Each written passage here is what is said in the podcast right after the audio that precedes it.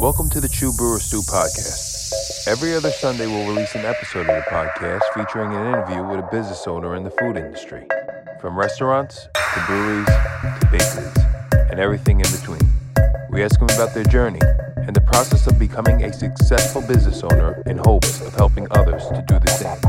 I'm Mike Curtin, and the podcast starts now. Welcome to the True Brewer Stew podcast. My name is Mike Curtin. If you haven't subscribed yet, please do so so you never miss another episode of the podcast. Thank you for joining us for episode number five of True Brewer Stew. Today I sit down with owner Rich Nieto from Sweet Leaf Coffee Roasters in Greenpoint, New York.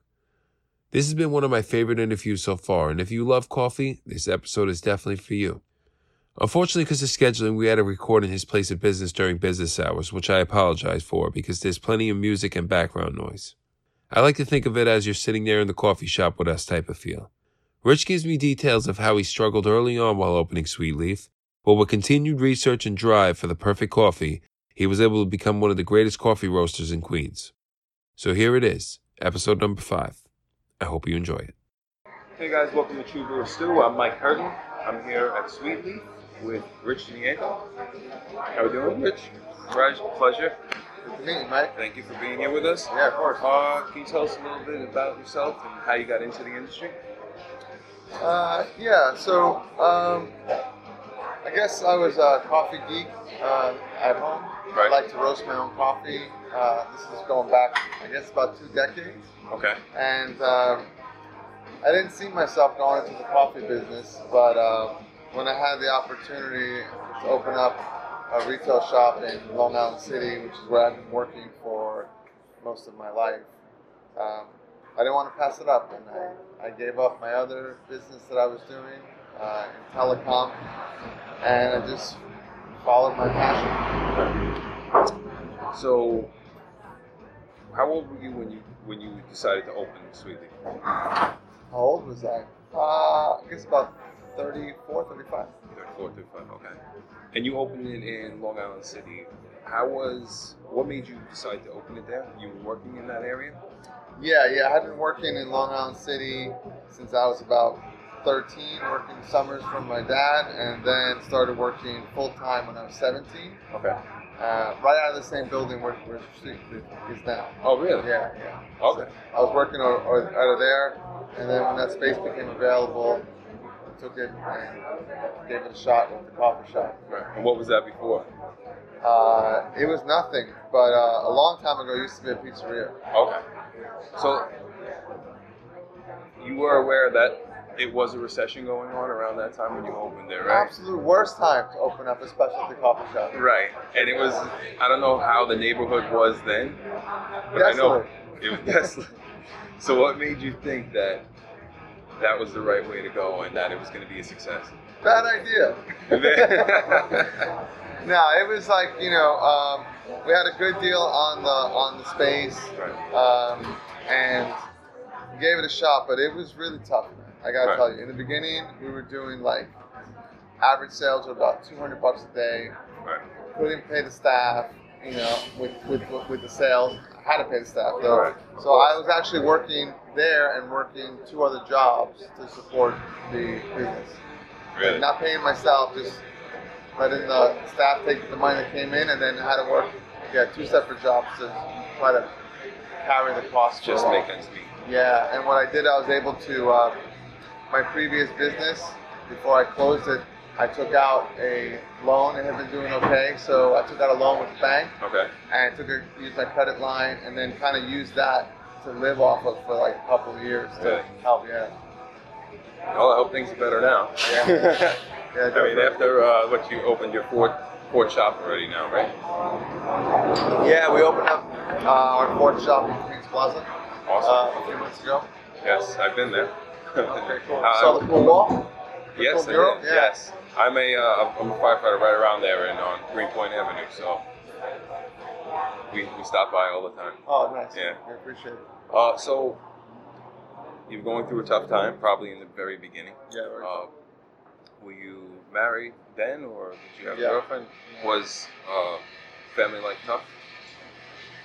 Um, I have a great wife, Okay. so um, you know, she was really supportive. I had young children, Right. Two young daughters, like just a few years old. So it's the really best time to take a risk, you know. Right, for sure. For sure.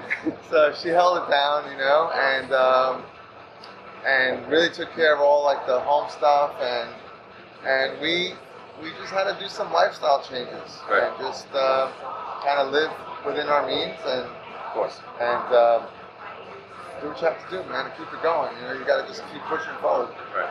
So the morale of your friends as well as your family were were pretty positive, or did you get a little naysayers, or Yeah, you know, I guess I don't listen to that stuff. You know, like I try to keep really positive mental uh, attitude. Awesome. and I just kind of just don't really listen to like negative things like oh there's a recession it's the worst time it's like know, yeah, like, right, no bounce right off it. yeah Right, right. Awesome. Uh, how did you go about finding the capital to start up your coffee shop? yeah we you know we started off with not with not a lot there was a lot of uh, build out ourselves at the time I had a partner Right. so uh, he did a lot of the build out himself and um, we kept it pretty inexpensive uh, we had bought a lot of furniture uh, at the Marché in in, uh, in Paris Okay. to resell Right. and we still had it, and we were like, well, we don't have money for furniture, and we can't wait to sell this, so let's let's use it. Right. So we kind of uh, the the building is a 19th century building, so it plays really well to Yeah, this absolutely. old world uh, furniture. Uh, fur- furniture. So we put like an old armoire there. We had all these little old antique pieces that we put around. It kind of gave the place a lot of its charm. Gotcha. And what was one of the hardest, one of the hardest adjustments you had to make during that time while opening? That's a good question. Um, I guess it was it was tough. Like I wanted to be at the shop all the time, Right. but I realized that there was no way for me to be there as much as I wanted to be because I had to work outside of the shop if I was going to let the shop, if I was going to be able to keep it afloat. Right.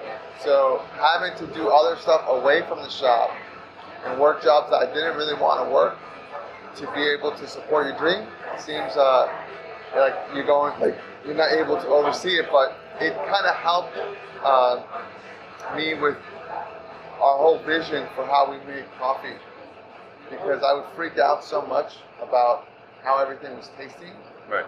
and I I had to try to figure out a way to make more formulas and ratios, and I found that weighing things gave me a really uh, consistent product. So if I could t- teach everyone to weigh things, uh, your espresso in, your espresso when it's pouring out, all your coffee, everything was like down to a science Method to the a method to the madness, so we could walk away and know that it was repeated instead of leaving it up to. Back then, things were very different.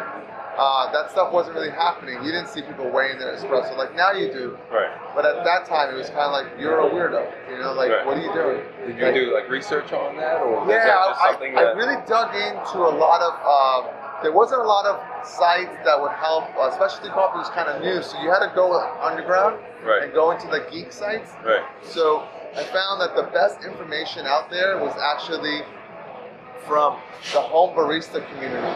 Okay.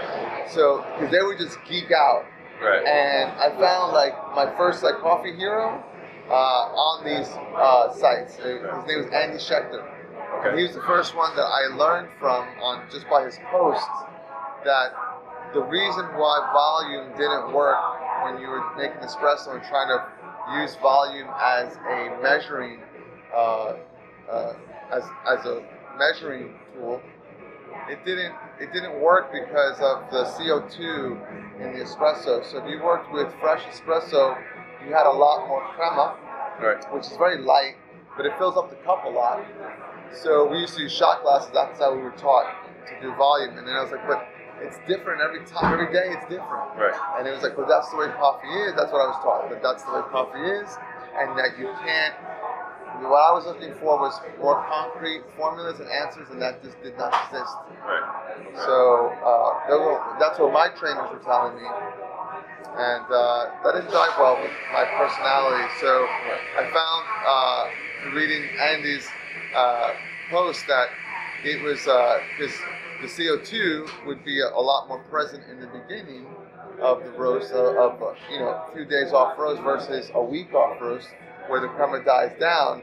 So that's why uh, the formula didn't work. But if you wait the shot, then you can get uh, you can repeat. And then once we learned to do that, and I was like, oh, this is amazing. Right. So then I was like, guys, this is how we got to make our coffee. You weigh this much in, you weigh this much out, and that's changed through time with with different baskets that have come out and different approaches to coffee. But but the the idea of weighing still was was still applicable, still applicable today. Right. For Uh, a consistent product. for a consistent product. And then that's all I really wanted. I wanted excellent coffee consistently. Right. Um, and when you weren't away, you see, you're wondering if the person's dialed in properly, if they're, they're serving coffee the way you want them to be serving it. It would drive me mad. Right. So that was really the hardest part. But once we got the formulas down, it, it made things a lot easier. Okay. Uh, what was one of the biggest fears when opening, and is it still a concern to you now? Biggest fears. Hmm. I don't really try to feed into that too much. Right. But well, I guess um, the fears were just the unknown of, of it all. Right. Like, um, but I can't really say it was scary. I, I had a certain idea. I, I had done international telecom before I got into coffee. Okay. So I had been to every Latin American country that there is, pretty much. And my idea was, let's open up this coffee shop. It's never going to be able to support my family because it's just there's too small. At that time, it was a third of the size that it is now. Right. There's only 300 square feet. Uh, we hadn't taken the storefront next door yet. Oh, okay. And um, the idea was to be coffee importers. I was like, we got to. I was used to doing wholesale telecom, so I would buy, uh, simplify, I'd buy minutes and then resell them. So it was moving big numbers all the time. It was like you made pennies, but you you sold, you know, a lot of minutes, you made a lot of money. Right. Um, so the idea was really to be importers. I said, I'm going to use all my connections in these countries so to get source coffee, bring it here, and sell it in bulk. That's what my business was wholesale. That's what I knew. So and I was like, all right, there's only. So I started calling my contacts. Can you get me coffee? Can you like, absolutely, of course. But they started asking all these questions like, what varietals do you want? What elevation are you looking for? What? And I was like, I don't know shit about coffee. You know, I'm like, I'm realizing now that I don't really know coffee. Like, I roasted coffee at home. I know what good coffee tastes like to me, but Right. that doesn't really. I'm like, I have no ability to make a decision on this is a great coffee. I'm going to bring it back to the United States and sell it. Like, so I said, "Be- before we can do that, uh, I need to learn about coffee in an in-depth way. Uh, and then I went down that rabbit hole and had my mind blown. Yeah. Like, I was like, wow, I had no idea there was so much to learn about coffee, Just coffee alone. just coffee alone. And I was like, I started to really get into the science of making coffee and the art of making tasty coffee. Right. And then I got lost there for years. Just like I just all I wanted to do was make coffee. Like my favorite times was being a barista. Like Right. I could just prepare coffee and like just taste it and see what if I do this, what does it do to the coffee, and if I do that, what does it do to the coffee? Uh, that was like fascinating to me. And then I was like, oh man, I don't care about wholesale. I don't care about uh, I don't care about wholesaling it, uh, importing it. I just I just want to make coffee. I just, that's what makes me happy. And at that point, I was like, you know what? My idea of before opening businesses to make money, um, it changed. It was like I don't. I realize that I'm not gonna make a lot of money in this type of business, but I'm so happy. Right. I love going to work. That it doesn't really matter. Like I could, I could, I could live off of this. I could find a way. I'll, I'll make it happen. Right. Uh, until it was time to pay back the loans. Yeah. Was there a, uh, a defining moment for you that you that you knew things were going in the right direction and was going to be successful?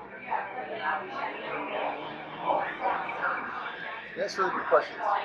Thank you. Um, I thought long and hard about these. I did my own research. Oh, good, good. Uh, I would say that the first, uh, I had a few aha moments. My first one in coffee was when we had just opened up Sweet Leaf and I flew out to Seattle. There was a big coffee festival over there. So I went to go check out the festival and it was okay, but more importantly, it was the coffee culture in Seattle. It, New York had no coffee scene at the time. Well, that's where Starbucks originated, I believe, right? That was Yeah. their first coffee house over Yeah, there? Okay. yeah. So uh, seeing the third wave specialty coffee scene moving in Seattle, going to latte art competitions, and seeing the community itself was completely mind blowing. I was like, I don't even I I didn't understand that businesses would work this way together. That I grew up with like, if I do this for a living and you open up a place across the street that does the same thing, like we're not friends. Right. We're competitors, and I'm gonna take you out. Like, like I have to be better than you because my competitive nature comes out. Going over there and seeing the camaraderie Right. and how they all supported each other and cheered for each other and visited each other's shops, and I was like, this is so Mind hippie. This is so hippie like. Right. It's beautiful. Right. And I realized also that's when I first saw like the state of the art equipment that coffee shops were using. Right. I came back and I told my partner at the time, we got to sell everything that we have or just dump it, and we got to buy all new equipment. We're doing this all wrong. Uh, and that's when we're like, we have to buy beautiful espresso machines. We have to buy state-of-the-art grinders. We have we have to buy the best equipment if we're going to make the best coffee. I just want to make the best coffee. Right. And then I guess my next aha moment was when I realized that you could make formulas to to to not just produce but reproduce great coffee. And then I was like, when I had those moments of like, yes, like every day it tastes great Right. because we're following this formula and it works. And it was like, we can do this. So now this is scalable. It's not just like I have to be the one pulling shots or I have to get like an all-star barista who just has all the training in the world to understand what is going to work and what isn't going to work. Uh, I'm like, this is repeatable. We can do this. We can open up more shops and repeat this. Right. And that was, I guess, the next aha moment Right. and uh, kind of feeling legitimized. In uh, there was a New York Times article written by Oliver Strand, probably back in 09, or maybe it was 2010. It was like New York is finally taking its coffee seriously, and they had a short list of coffee shops that were making great coffee in New York and it were worth checking out. I heard about this article was coming out, and I went crazy trying to locate. You couldn't locate a writer back then. Right. You couldn't just like Yeah, let me go like Google his like Twitter handle Yeah. or on his Insta. Like he was. I was like, how do I reach out to this like writer, Oliver Strand, and be like, hey, like we're here. Like come check us out. Like I know we're in this like area that no one knows about in Queens. Right. Just But- a big exposure right now. But but it's huge. We want to be on the map. Like Right. like we we deserve to be on this list. And uh, I finally got a hold of him, and he said, "Well, the article's finished. It's coming out tomorrow, but I would I would totally pick it up if I were you." I was like, I was devastated. I was absolutely devastated because I thought it was like our real chance to kind of make our mark on the New York coffee scene. So I ran the next day to go buy the paper, and like I picked it up, and we were there. Like he had come, yeah, he had come and he had checked us out, Right. and he had done like his research around, and we were the only shop in Queens. Uh, we represented the whole borough, and then starting to see people come to come check us out, because they may have lived where I live out in Flushing or around Bayside and like coming to us to check out our coffee, it gives me goosebumps. I was like, we would come in and like, I'm coming, I'm coming from from like Little Neck, Great Neck, Right. Bayside, and I was like, you, you drove 45 minutes to have our coffee, and they're like, we had to try this coffee. Right. It's a great feeling. It was amazing. It was like so humbling and so like rewarding and validating, and I was like, this it. is what I'm doing the rest Worth of my life. It's worth it. Yeah, it's worth the drive, absolutely. Were there any uh, mistakes that you had made uh, that you learned from to better your business? Nothing like little ones, but anything that was like a major mistake that you're like, oh man, it's bad. We can never let this happen again. Major mistake that we made. You know, we've made plenty of mistakes, for Right. sure. Uh, I've made a lot. It's usually out of ignorance. Right. So I might learn something like we opened up our- this roastery here uh, without an afterburner. Okay, what's that? So uh, an afterburner is a machine that burns the smoke off of the the, the smoke that's leaving uh, off the roof Okay. from from the roasting process. There's a machine that will burn that off so it comes out like vapor instead of Gotcha. smoke. I'd rented out the space. I had bought a roaster. I had started roasting, got it installed. This all put me into like few hundred thousand dollars into this roasting business that we were just going to kick off in 2014. Right. And I get a neighbor calling DEP like crazy every day. And DEP, I had to shut down the roastery for Right. eight months. Jesus. I was losing it. I was like, I, I like, what am I gonna do? Like, I, that's it. Like, I, my roasting business that I started is now like no longer, and uh, I got saved by uh, by one of the coolest guys. Uh, his name is Brian, and owns Native Coffee Roasters. Okay. He wasn't even a friend of mine. Right. I just knew him. Right. And I reached out to him and said, I got this problem. Is there any way you'll let me roast out of your roastery? Right. And he was like, Yeah, absolutely. Like, totally. Like, Awesome. and let me, and like, kept us in the roasting business while we figured out this thing. So I would never do that again. Right. Open it up without an afterburner.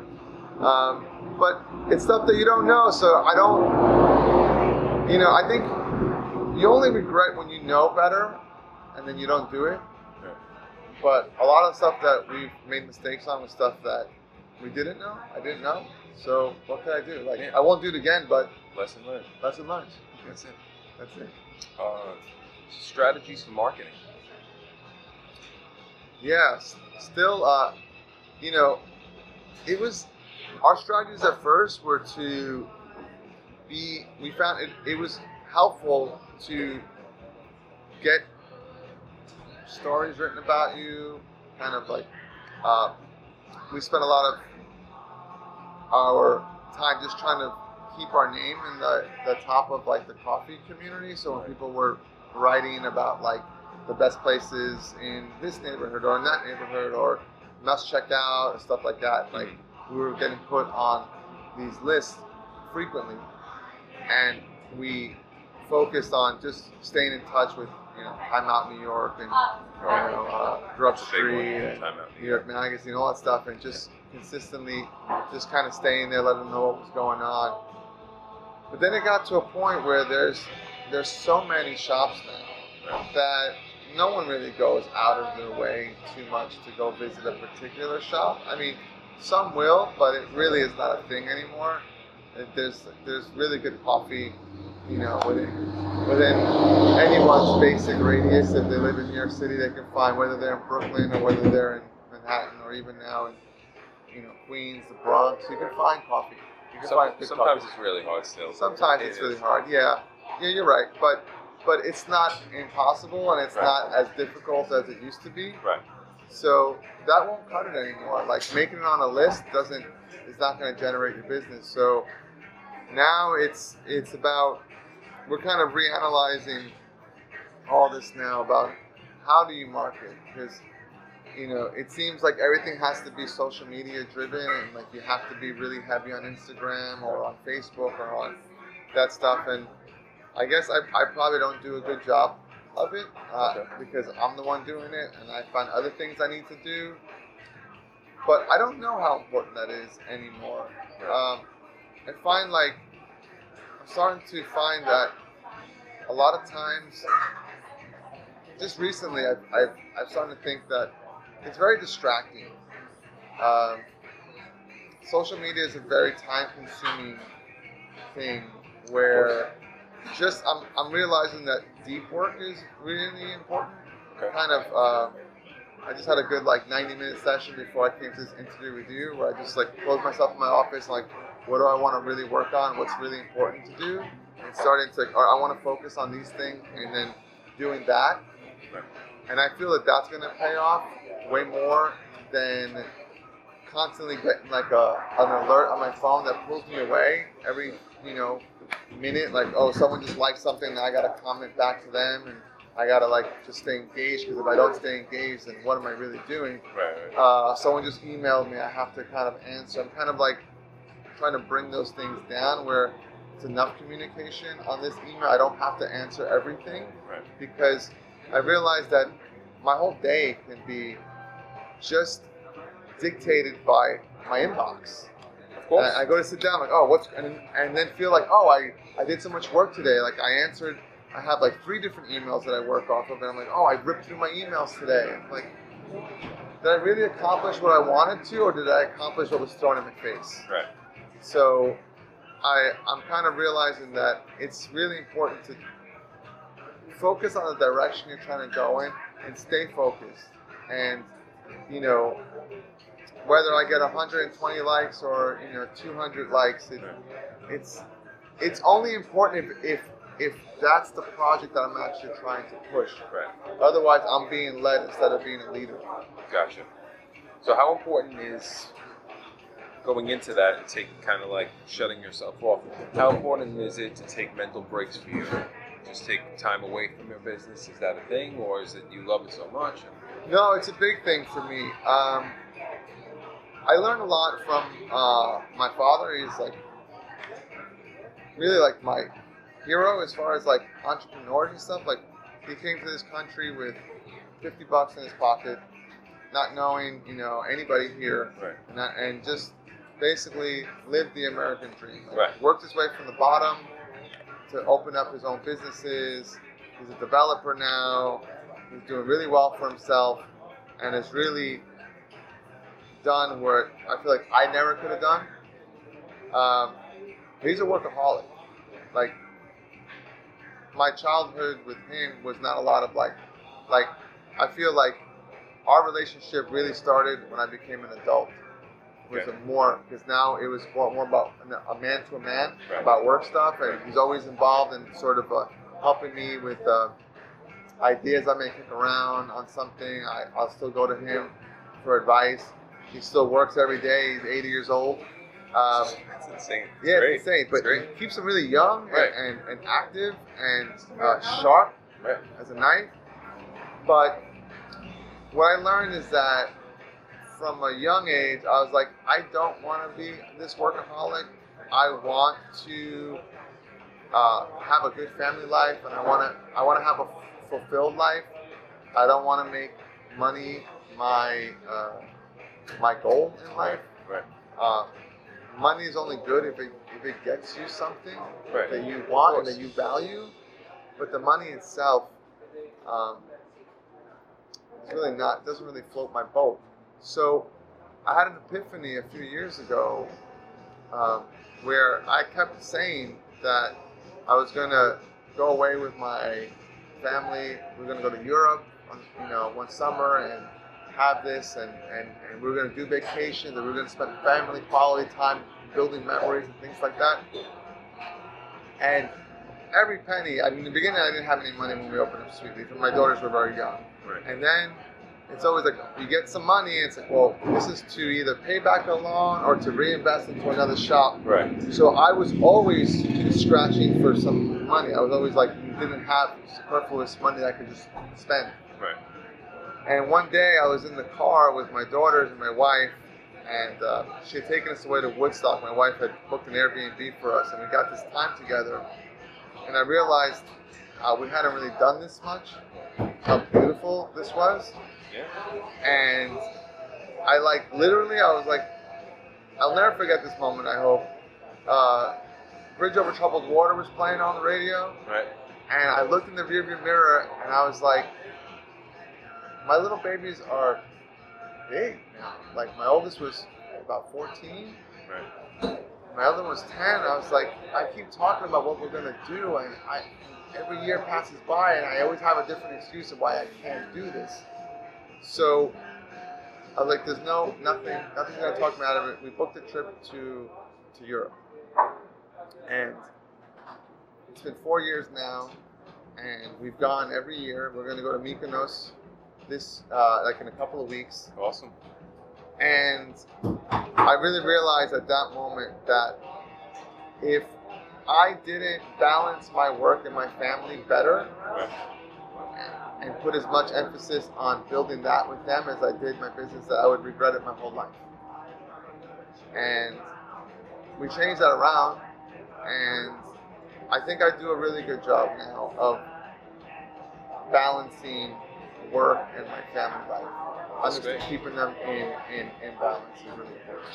That's great. Well, I hope you enjoy Mykonos. I'm actually going to Europe myself soon. So Oh, yeah? Where you going? Uh, Santorini. Oh, beautiful. Santorini on a cruise, so stopping a little bit of Croatia, Montenegro, and then Greece. That's amazing. Yeah, I can't wait. Uh, so you talk about your product before you talking about it. Went away from it for a little bit, but are you constantly looking for better distributors, or do you have a distributor that you use that you're, you know, you have a good relationship with, and you, are you constantly looking for something else? It's a good question. Um, I'm I'm a firm believer in relationships, Right. and that solid relationships build great things, and not scattering around and trying to just find maybe a, a cheaper price on something or finding someone who maybe do like it's jumping around from relationship to relationship. I don't think is a good. It's not a good business model for, for us. Right. Uh, so I work with very closely with um, Aleco. Aleco owns uh, Red Fox uh, Coffee Merchants, Okay. and I've known Aleco for. We've only been roasting for a little over four years, but I've known Aleco for a little over ten years. Uh, he was the green buyer for Stumptown. Okay. Some. So we used to use Stumptown when we first opened, and then after Stumptown, you know, the owner sold off to you know uh, venture capitalists and kind of sold off the company. Aleco left. A lot of the uh, core of Stumptown left to pursue their own things now that the owner was out of the picture. Right. So he opened up Red Fox uh, right around the same time that we started roasting. Okay. So it only made all the sense in the world to me that we would work closely with Aleco and Red Fox. Right. So I fly out with him every year to Colombia where we buy most of our coffee from. And then when I go there, I go there to, to buy the best coffees that we can. We have a certain mill that we like to work with. And then out of that mill, we'll taste maybe 100 or 130 coffees on the trip Really. and then Wow. choose a handful of my favorites. And I believe in the business model because it's a direct trade, and it's it's uh, it's a system that he runs where the farmers, the producers, are getting paid more money for higher quality coffee. So when we go there and we're tasting through the coffees, we're scoring them at the same time Right. and I'm there to buy the best coffees I can find. I'm going there because I get to the front of the line, I get to I get the pick of the litter. Right. But I'm seeking the top coffees. Of course. So since I'm, I'm not going there to find the best deal, I'm going there to find the best coffees. And then what makes me feel good is that when I find them, they're going to be the highest scoring coffees. We agree. We don't. We're professional coffee tasters. It's not like I'm going to say this coffee is amazing. He's going to like this coffee is terrible. Right. It's not like that. So knowing that I'm leaving there and knowing that I paid top dollar to these farmers for their coffees and seeing and talking to them and talking to their children. So a lot of these farmers, their children are now in their uh, early 20s, and hearing them now say, we used to not know what our future was going to be because we knew that coffee was a dead end for us and that my family would never be able to live off of the coffee industry because it's just going downhill. But now working with Aleco and Red Fox and, and roasters like you guys, with the premiums that are paid, we're paying you know three or four times the amount of coffee that's the price for the coffee than the coffee uh, commodity market. Right. And knowing that this is going to them and that they make more money, and it's like now they're buying more land and the children. Like now I bought a, a, a plot of land and now I planted new crops, so now I know that there's a future for us here. And when you're talking about very uh, humble, hardworking, like beautiful-hearted people, like some of the most beautiful people I've ever met have been in these small villages, and seeing that what we're doing impacts them back at origin Right. instead of the way the coffee industry was kind of designed, which is step on the people of origin and make your money here and squeeze the prices down and have them barely able to live. Right. And while we are happy because we sell them coffee at a high, that doesn't that that shouldn't be any in any in any industry. Yeah, it doesn't add up. It doesn't It's happen. not right. It's not. So, speaking about caring about workers, uh, how did it feel for you to become an owner, have workers under you? Is it a stressfulness to know that your people's livelihoods? I mean, fall on on on the business able to. As far as the people you work for, is like if having to hire, fire, uh, if things didn't work out. Yeah, I think that um, I don't I don't feel a, a lot of pressure. I would say I feel a um, I feel that I have to do things in what I would consider the right way, Right. ethical way. Right. Um, I try to treat everyone on staff really nicely. Right. Uh, treat them like family.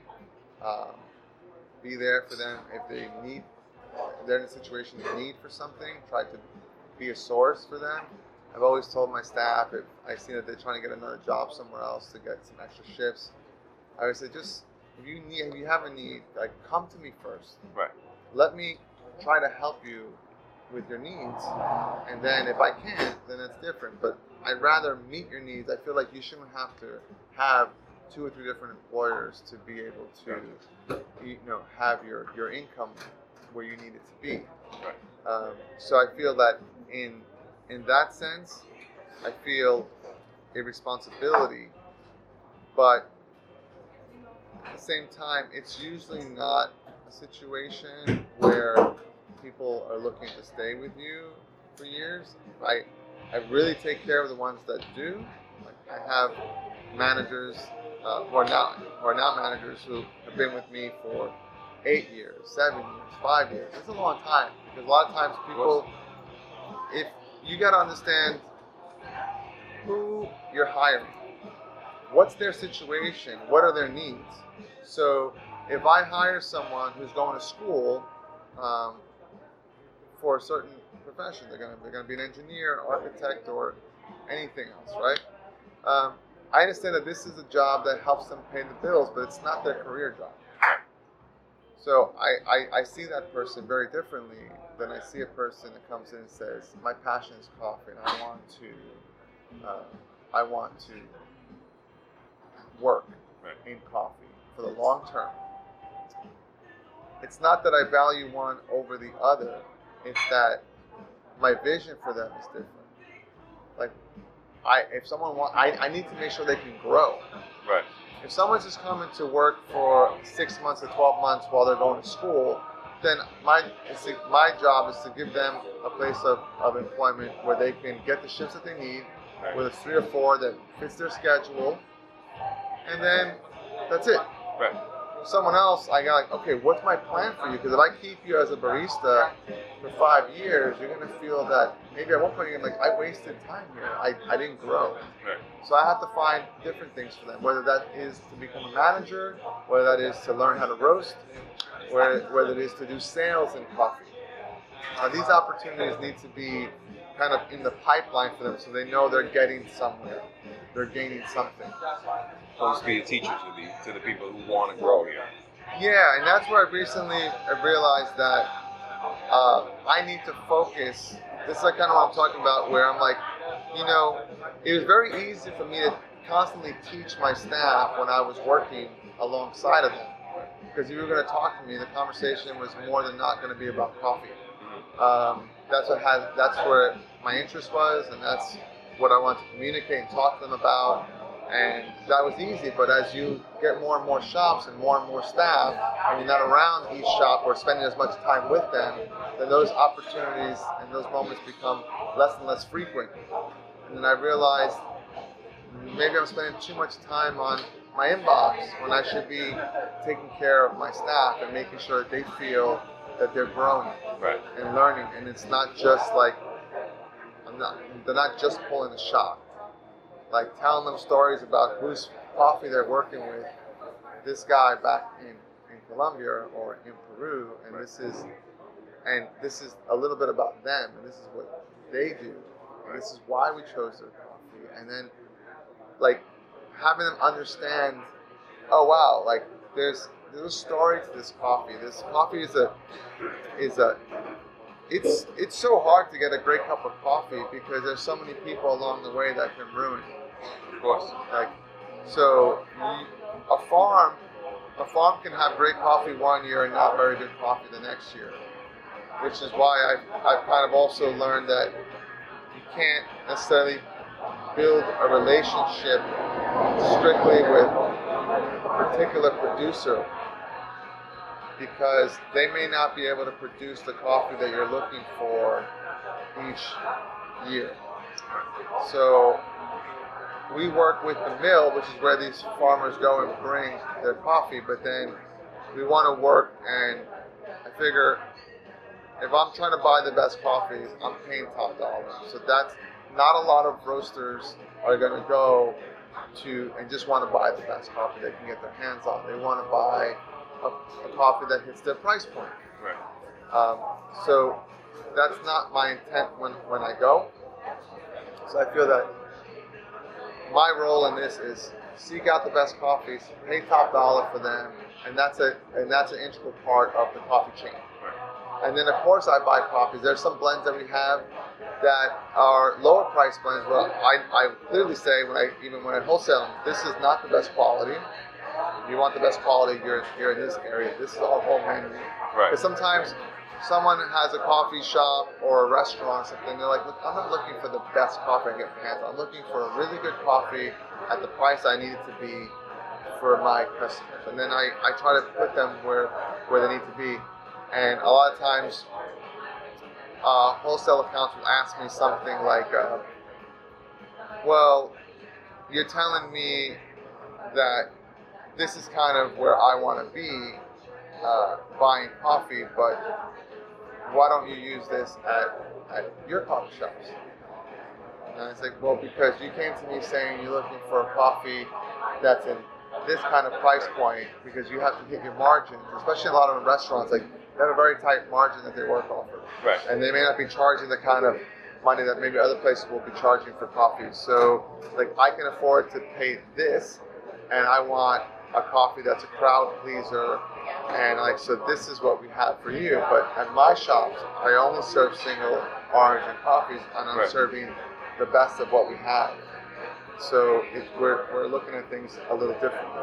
They're looking to put out good coffee. You're looking to put out fantastic, great coffee every single time. Right. I mean, that's what that's what you do. Yeah. So I it, mean, you wouldn't expect you know, anything less.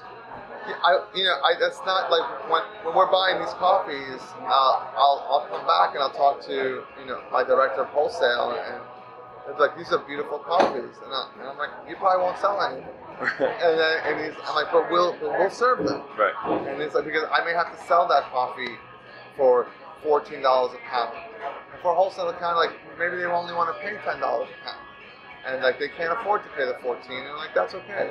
Like, I'm still gonna buy the coffee because it's amazing, and then I'll serve it at Sweet Leaf. Right. And then if anyone wants to showcase it or do something special, then they can buy these like coffees. Right. But my my my goal is not to go there and say I need to find the coffee that I know I can sell easily. I'm like I'm going to I'm, I'm, I'm on the hunt for something special. So overall, somebody was trying to open their own place, what would you suggest now? One one good bit of advice. Um, at first, I guess I I'd ask some questions. One of my first questions would be like, why? Um, a lot of people open up coffee shops right now for the wrong reasons, and I see them. I get they come across like my path because they'll come reach out to us and say, we want to buy coffee from you. I said, okay, great. Um, we're gonna open up a coffee shop. Cool. Um, what's your background? I'm an architect. Okay? Or like, I own a grocery store.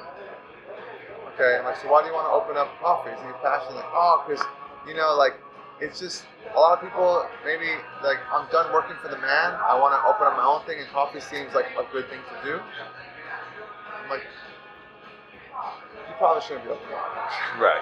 If it's not really This really is what not for you. It's not for you. If you have no experience in this field, Right. and you're not passionate about it, and you're kind of doing it because you think it's a, you want to like it's a cool place. Like I just want to. It's easy. It's like just like then.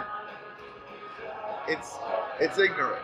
Right. It's you, you're going into something you have no idea, and it's a little insulting that you think it's easy.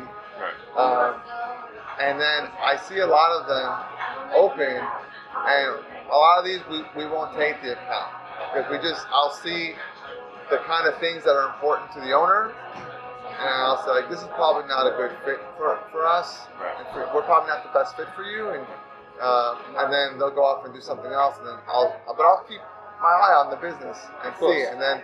I see most of them go out of business within a year or try to sell off to someone else and they come, they'll come back and I'll check in with them and they're like, it was, it's, it's, I didn't expect a lot of these things. Like, well, well, how could you expect them if you didn't know anything about them and you didn't even really want to learn? So, Go in for the right reasons. Make sure you love right it. Make sure you know about it. yeah, definitely. And uh, like my old partner, uh, when when he he had opened up the business about, and I got into it a couple of weeks after, and uh, he had hired uh, all green staff. Like, didn't know anything about coffee. And when I came in, I was like, you know, everyone here doesn't really know anything about coffee. Uh, So, all green staff, you mean? green meaning like no experience. Okay. Yeah, and I said, why are you hiring? Like, we didn't know about coffee. And he's like, I, I don't want anyone working for me that knows more than me about coffee. And uh, so I didn't want people to start telling me, like, do it like this or do it like that. This is why we kind of, we were had like, Little We- butt head. yeah, we, sometimes. we butt heads. But, I mean, we just had a different vision. Right. And I was like, I too do not want anyone working for me that knows more about coffee than me because I'm going to learn so much about coffee. Right. But right now, I don't know a lot about coffee, and we need people who know and are experienced because, like, we don't know, they don't know, so what the hell are we doing? Um, but it's it's definitely something where you want to work with experienced people and like hire people who care about coffee and will want to be with you, you know, uh, and see your vision. Of course. But if you kind of just are going to it because it seems like a good business and you uh, you don't know whether you want to open up a hardware store or a coffee shop, Surround yourself Not- with the right people. Not, not the right business for you. Of course. Uh, did you have a funny story for us, Prep, Yeah, you know, um, from your time in the industry? yeah, definitely. Uh, I'll tell you like just an odd story that was one of the coolest things that I'd ever like witnessed. Um, I had a customer when we uh, when we first expanded Sweet Leaf, right? There was this little room in the back that was tiny, like maybe like I don't know, 70 square feet or something. It's a, maybe not even that big. It's tiny, a little. It's like a little pizza slice in, the, in the back of the shop. And we were kind of designing the shop, and my sister is an interior designer, so she helps with so many things with us. And I was like, "What do you want to do in this back room?" And she said, uh, "You know what? It's so like not really. You don't see it. It doesn't really matter. Just think about what you'd want it to be, and we'll make it that." So I went home that night and thought, like, what would I really love I could do anything? And I grew up a, a metalhead and like rock and roll and stuff. So I was like, I want to make a record. I want to make a room where you can go to, and I'm gonna put my whole record collection there, all my rock and roll albums, and I wanted to be like this rock and roll record room you could just go to and just have like a little sanctuary. So she was like, great. So we got this cool like red and black vintage like wallpaper that was like velvety, and we put all of our like all of my coolest albums up on the wall, and uh, filled it with records. Anyway, this guy used to come in all the time uh, for an americano. He always came in, and he always came in a suit, clean shaven. Uh, was just a a a uh, worked in I think finance or something and uh, really serious kind of guy. Like wasn't the most pleasant guy. Right. Um, you know, I really try to charm up the customers, and he was pretty like straight shooter. And then he didn't want to mince words; he just wanted to get his stuff and get out. And I always kind of looked like like high strung, you know, like stressed out, like this. And uh, I said to this guy uh, one day, he's like, seemed particularly down. And he asked for an Americano to, uh, to stay, which he had never done before. And I said, uh, he went to go sit down at the bar. I said, you know what, man? Have you ever sat in the back room? And he's like, no, what's back there? I said, it's, it's our record room, man. I have all these albums back there. You should, you should go back there and like, and like listen to some records. Right. He's like, all right. So he goes out there, puts an album on, started coming in multiple times a week. Have his Americano to stay. Have his Americano to stay, go right to the back room and hang out. As months go by, I see this guy changing. Like, his energy's different. His hair's starting to grow out long. He's starting to grow out a beard. It gives me goosebumps just talking about it. Right. And, I, I'm like, what the hell's going on with this guy?